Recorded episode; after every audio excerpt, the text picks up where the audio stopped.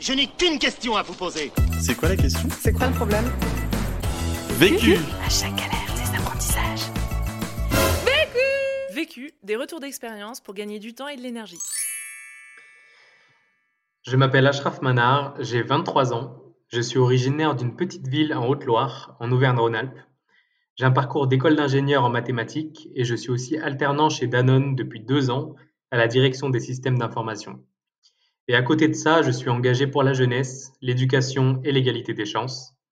J'étais notamment élu étudiant au conseil d'administration de mon université et aujourd'hui je suis organisateur et ambassadeur du collectif Different Leaders qui rassemble et qui forme des jeunes étudiants et professionnels qui s'engagent pour une société plus juste, plus éthique et plus responsable.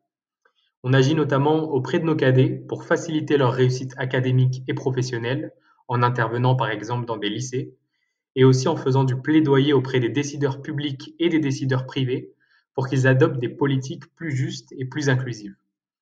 Et également chez Article 1, donc qui accompagne des jeunes de milieux populaires grâce à des programmes de mentorat. J'ai d'ailleurs commencé à m'engager dès le collège très tôt en tant que conseiller général jeune dans mon département de Haute-Loire et je suis en train de préparer ma transition vers une carrière tournée vers l'intérêt général. La question. Comment s'orienter vers une carrière d'intérêt général quand on est étudiant? Le vécu. Moi, j'ai grandi d'abord en quartier populaire dans mes plus jeunes années, disons, puis en milieu rural en Haute-Loire, en Auvergne-Rhône-Alpes. Mes parents ont grandi et ont vécu tous les deux dans des familles nombreuses et populaires au Maroc, et ils ont très vite compris que c'était l'école qui pouvait nous offrir l'émancipation et l'ascension sociale, justement, et que ça devait être vraiment notre porte d'entrée.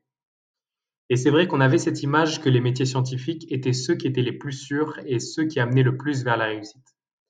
Et donc j'ai réalisé des études scientifiques en mathématiques, mais je me suis quand même vite rendu compte que ça allait me servir bien sûr, mais que ce n'était pas ce qui m'animait. Je me suis aussi vite rendu compte à quel point les inégalités scolaires étaient présentes, mais plus largement à quel point les inégalités entre territoires en France, mais aussi entre deux pays pouvaient être vraiment grandes.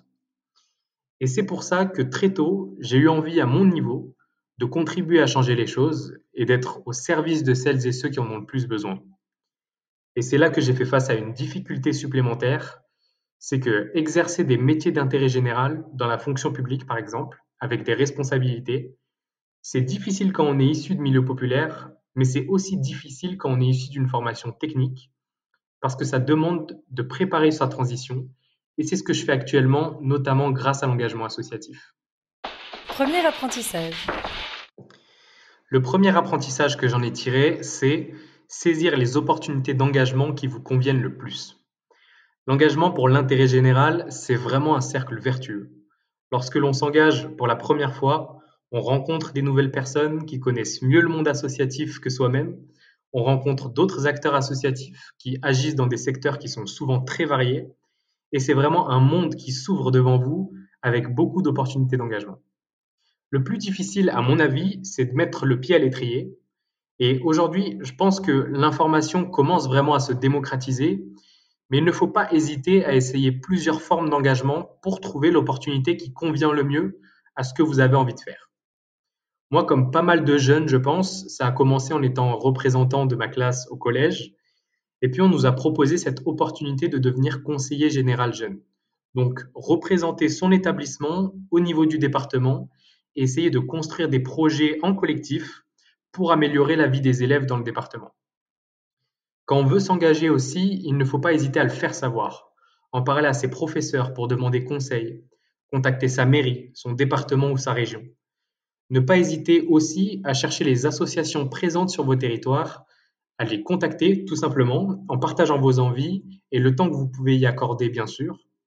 Et il existe aussi des plateformes numériques euh, avec par exemple jeveuxaider.gouv.fr qui est à mon avis un bon outil pour voir les différentes opportunités qui existent et se faire une idée sur la variété d'engagements qui s'offrent à vous. Deuxième apprentissage. Le deuxième apprentissage que j'en ai tiré, c'est ne pas s'éparpiller dans trop de formes d'engagement. Lorsqu'on a cette profonde envie de changer les choses, on a envie d'un peu tout faire, d'être partout à la fois. Donc dès qu'une opportunité d'engagement se présente, on l'accepte parce qu'on se dit que c'est avoir encore plus de chances d'apprendre, d'être efficace, d'avoir un impact positif. Et donc, c'est évidemment ce que j'ai fait, mais je me suis rendu compte que ce n'était pas vraiment le plus efficace. J'avais des responsabilités dans mes différents rôles et je me suis rendu compte que ma charge mentale avait énormément augmenté. Et le problème avec ça, c'est que ça ne vous laisse plus le temps d'être vraiment efficace ou de réfléchir à ce qui vous est le plus utile. Vous faites juste parce que vous avez une responsabilité qu'il faut faire et vous passez à la mission suivante. Pour donner un exemple très concret, j'étais à la fois engagé chez les différentes leaders avec une responsabilité sur l'avancement du collectif et sur nos différents sujets sur l'orientation, le financement des études, etc. Mais j'étais aussi dans le même temps ambassadeur d'une campagne pour la défense des droits humains chez Amnesty International France, engagé chez Article 1 pour l'égalité des chances, représentant de ma promotion à l'Université Paris 1, un rôle euh, qui m'a pris également beaucoup de temps avec la crise Covid et avec les questions de précarité étudiante. Et c'était une situation qui n'était pas tenable en fait. Je sentais vraiment que je perdais en efficacité. Et par exemple, j'ai notamment profité de cette situation pour aider à faire monter en responsabilité deux de mes camarades qui souhaitaient être beaucoup plus impliqués pour représenter et défendre les étudiantes et étudiants de notre promotion dans mon université.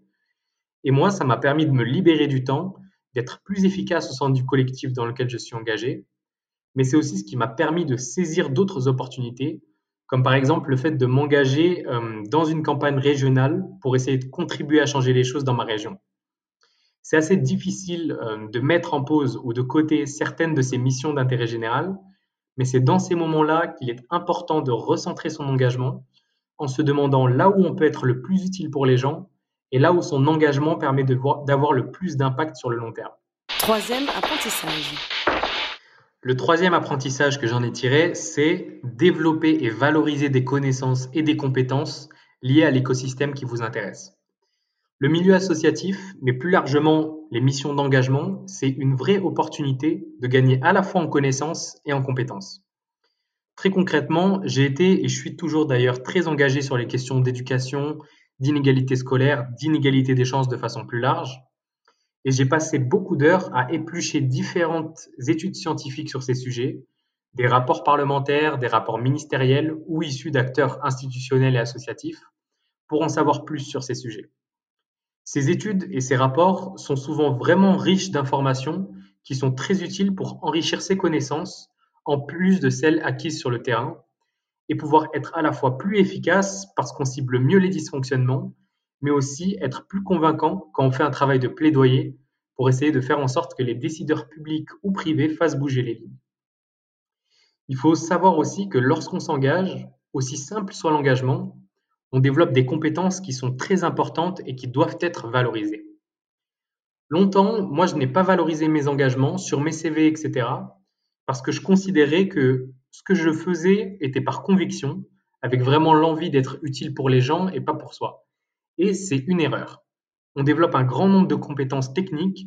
Dans mon, cas, par exemple, on organise notamment la Journée mondiale de l'égalité des chances dans 13 pays, à la fois pour favoriser la réussite scolaire et professionnelle de nos cadets, mais aussi pour interpeller les décideurs privés et publics sur leurs responsabilités en la matière. Et j'ai développé des compétences en gestion de projet, en préparation et participation à des rendez-vous institutionnels avec des membres du gouvernement ou parlementaires, en expression publique ou encore en organisation de l'engagement de jeunes bénévoles, etc. Mais on développe aussi des qualités humaines, donc ça peut être l'empathie, la solidarité, l'adaptabilité. Et vraiment, l'associatif, c'est un monde ouvert de ce point de vue, vous pouvez oser faire des missions que vous n'avez jamais faites, vous exprimer en public librement. C'est un endroit où vous pouvez vous épanouir et lutter contre le manque de confiance en soi. Et sur ces aspects, j'ai vu vraiment notamment des, évolutions qui sont impressionnantes dans notre collectif. Donc, le message clé pour mieux s'orienter vers une carrière d'intérêt général, c'est 1. S'engager parce que notre société en a bien besoin et a bien besoin de chacune et chacun d'entre nous. Et deux, ça permet vraiment de développer de belles compétences et des connaissances. Il faut les valoriser parce que c'est ce qui permet d'avoir accès à d'autres opportunités pour être encore plus utile. C'est ce qui, je pense, m'a permis d'intégrer notamment Danone, mais aussi m'a aidé à avoir des missions très enrichissantes dans la campagne pour les régionales dans ma région. Quatrième apprentissage. Le quatrième apprentissage que j'en ai tiré, c'est créer de la puissance en s'entourant des bonnes personnes. Ce qui vous permet à la fois de donner le meilleur de vous-même et de vous aider à préparer justement cette transition, ce sont les personnes qui vous entourent. C'est un conseil qu'on entend souvent, mais il est quand même absolument indispensable. Avoir des personnes bienveillantes dans votre entourage ou votre structure qui partagent des valeurs communes, qui travaillent dans le respect de chacun et chacune, dans la solidarité, c'est ce qui permet de s'engager sur le long terme et de préparer au mieux sa transition vers une carrière qui a de l'impact, justement. De façon très concrète, dans mon école d'ingénieur, j'avais une directrice de la formation qui était très sensible à ces questions de justice sociale, d'égalité des chances. Et en faisant savoir mon engagement, j'ai pu notamment avoir quelques aménagements ponctuels de mon emploi du temps scolaire pour des événements associatifs importants sur lesquels j'étais engagé. Et de même, mon manager chez Danone, parce qu'il sait ce qui m'anime, m'a permis de prendre deux mois de congé pour m'engager dans cette campagne régionale. Il faut toujours avoir en tête que pour n'importe quel projet, il faut mettre au cœur l'humain, vraiment, et donc ça demande d'accorder du temps à construire des relations qui sont solides, à comprendre l'histoire de celles et ceux qui vous entourent, à comprendre ce qui les anime, ce qui les bouleverse, ce qui leur donne de l'espoir. Et ça demande aussi de favoriser l'engagement collectif dans une association, mais aussi en solidarité avec les autres structures et associations. Et vraiment, c'est en faisant ces deux choses que vous rencontrerez à votre tour des personnes qui sont incroyables, qui feront de même avec vous, qui veulent que vous réalisiez ce dont vous rêvez et qui peuvent vous aider à changer votre vie. Et c'est ce qui, moi, m'a permis de rencontrer des personnes qui sont devenues ma deuxième famille. Je pense bien sûr à Tara Dickman, qui est responsable du programme Different Leaders, mais aussi aux membres de mon collectif qui m'aident à la fois à assumer mes responsabilités dans mes engagements, mais aussi à construire une carrière justement qui est tournée vers l'intérêt général. Conseil pour gagner du temps. Ce qui me fait gagner du temps, c'est lorsque d'autres bénévoles prennent en confiance, prennent des initiatives et montent en compétences, parce que c'est ce qui nous fait avancer beaucoup plus vite collectivement et c'est ce qui nous permet d'atteindre nos objectifs plus rapidement et avoir encore plus d'impact. Conseil pour gagner de l'énergie. Ce qui me fait gagner de l'énergie, c'est échanger avec des acteurs associatifs et militants qui font de grandes choses et qui sont aussi de belles personnes, comme Anthony Babkin, qui lutte pour booster l'égalité des chances dans la tech avec Diversity Days, ou Sarah Durieux, qui est directrice France de Change.org. Donc, c'est une plateforme sur laquelle sont lancées chaque semaine plus de 500 pétitions en France. Ou encore Anina Chouchou, qui est la marraine d'École pour tous et qui lutte avec son collectif pour que tous les jeunes puissent avoir accès à l'école. Il y en a encore plein d'autres et plein d'autres que j'ai en tête, mais vraiment, ces personnes-là vous poussent à encore plus travailler. L'autre question. La question que je me pose en ce moment, c'est comment faire en sorte qu'on soit encore plus nombreux pour pouvoir vraiment changer la France et à quelle place, à mon niveau, moi je serai le plus utile. Ce podcast a été réalisé par Hakim, membre du collectif Different Leaders de Article 1. Globetrotter, il a vécu et voyagé dans différents pays sur plusieurs continents. Il est spécialiste des questions européennes et africaines. Engagé pour une société plus juste, il porte le projet de faire reconnaître la Journée mondiale de l'égalité des chances auprès des Nations Unies. Si tu es arrivé jusqu'ici, c'est qu'a priori tu as aimé ce que tu as écouté. Alors n'hésite pas à t'abonner, à nous laisser un commentaire et une pluie d'étoiles sur Apple Podcast. Et si tu souhaites toi aussi réaliser tes propres podcasts, rendez-vous sur notre site ticketforchange.org où tu trouveras l'accès à notre formation en ligne. À la semaine prochaine! Vaincu. Pour plus de vécu, clique vécu.org. Je voulais te dire, euh, tu sais, on, on a tous nos petits problèmes. Vécu. Buy ticket for.